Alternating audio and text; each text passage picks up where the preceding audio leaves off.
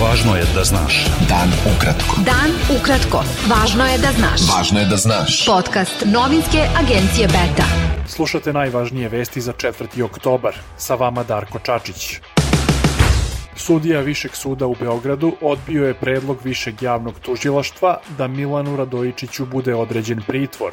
Radojičić se tereti za nekoliko krivičnih dela u vezi sa oružanim sukobom na severu Kosova 24. septembra. Više javno tužilaštvo u Beogradu najavilo je da će uložiti žalbu na odluku suda o neodređivanju pritvora Radojičiću.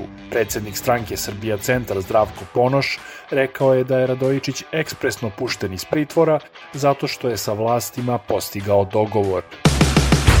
Administrativni prelaz Brnjak otvoren je posle 10 dana u smeru od centralne Srbije ka Kosovu. Prelaz Jarinje je i dalje zatvoren. Prelazak iz centralne Srbije na Kosovo prethodnih dana je bio moguć jedino na administrativnom punktu Merdare.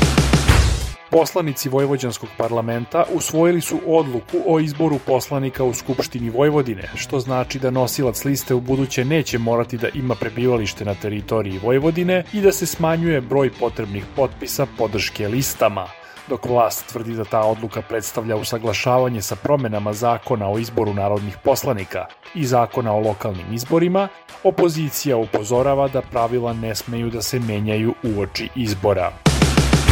Premijerka Srbije Ana Brnabić izjavila je da će na planini Kablar biti izgrađen vidikovac od 377 kvadratnih metara kao deo plana razvoja Ovčarsko-Kablarske klisure.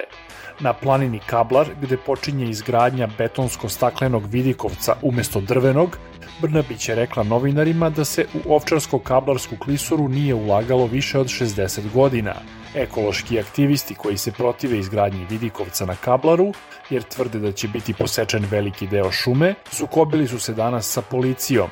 Narodni poslanik ekološkog ustanka Aleksandar Jovanović rekao je da je policija brutalno uhapsila trojicu aktivista. Policija Srbije je na teritoriji Novog Sada i Subotice uhapsila 22 osobe osumnjičene da su lažnom dokumentacijom pri uvozu polovnih automobila pribavili korist u iznosu od oko 4 miliona evra. Beta. Dan ukratko. Budi u toku. U krugu osječke kompanije Drava International prethodne noći je izbio veliki požar koji je stavljen pod kontrolu posle 12 sati. Zapalila se plastika uskladištena na otvorenom, a vatra se potom proširila i na proizvodni pogon. Lideri članica Evropske unije spremaju se da već u decembru daju zeleno svetlo za početak pristupnih pregovora sa Ukrajinom, objavio je portal Politico pozivajući se na diplomate u Briselu. Britanski list Financial Times navodi da bi ulazak Ukrajine u Uniju dao Kijevu pravo da u sedmogodišnjem periodu iz budžeta Unije povuče 186 milijardi evra, što bi mnoge dosadašnje korisnike budžetske pomoći Brisela pretvorilo u davaoce sredstava. List je naveo i da bi dodatni troškovi proširenja Evropske unije na devet zemalja, među kojima je i Srbija, iznosili 256 milijardi evra i da bi to znatno promenilo finansijski balans u Uniji. Bivša novinarka prvog kanala ruske televizije Marina Ovsjanikova, koja je prošle godine upala u studio tokom emitovanja vesti, noseći plakat protiv rata u Ukrajini, osuđena je u odsustvu na 8,5 godina zatvora.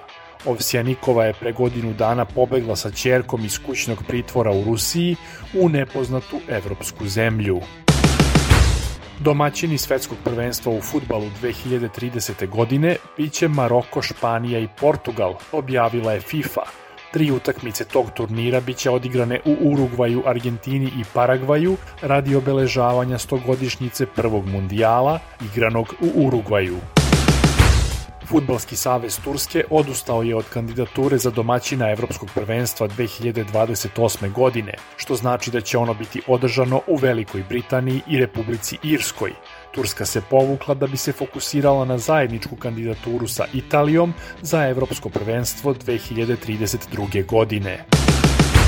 Bilo je to sve za danas. Sa vama je bio Darko Čačić, slušajte nas i sutra. Pratite nas na portalu beta.rs I društvenim mrežama. Važno je da znaš. Dan ukratko. Podcast novinske agencije Beta.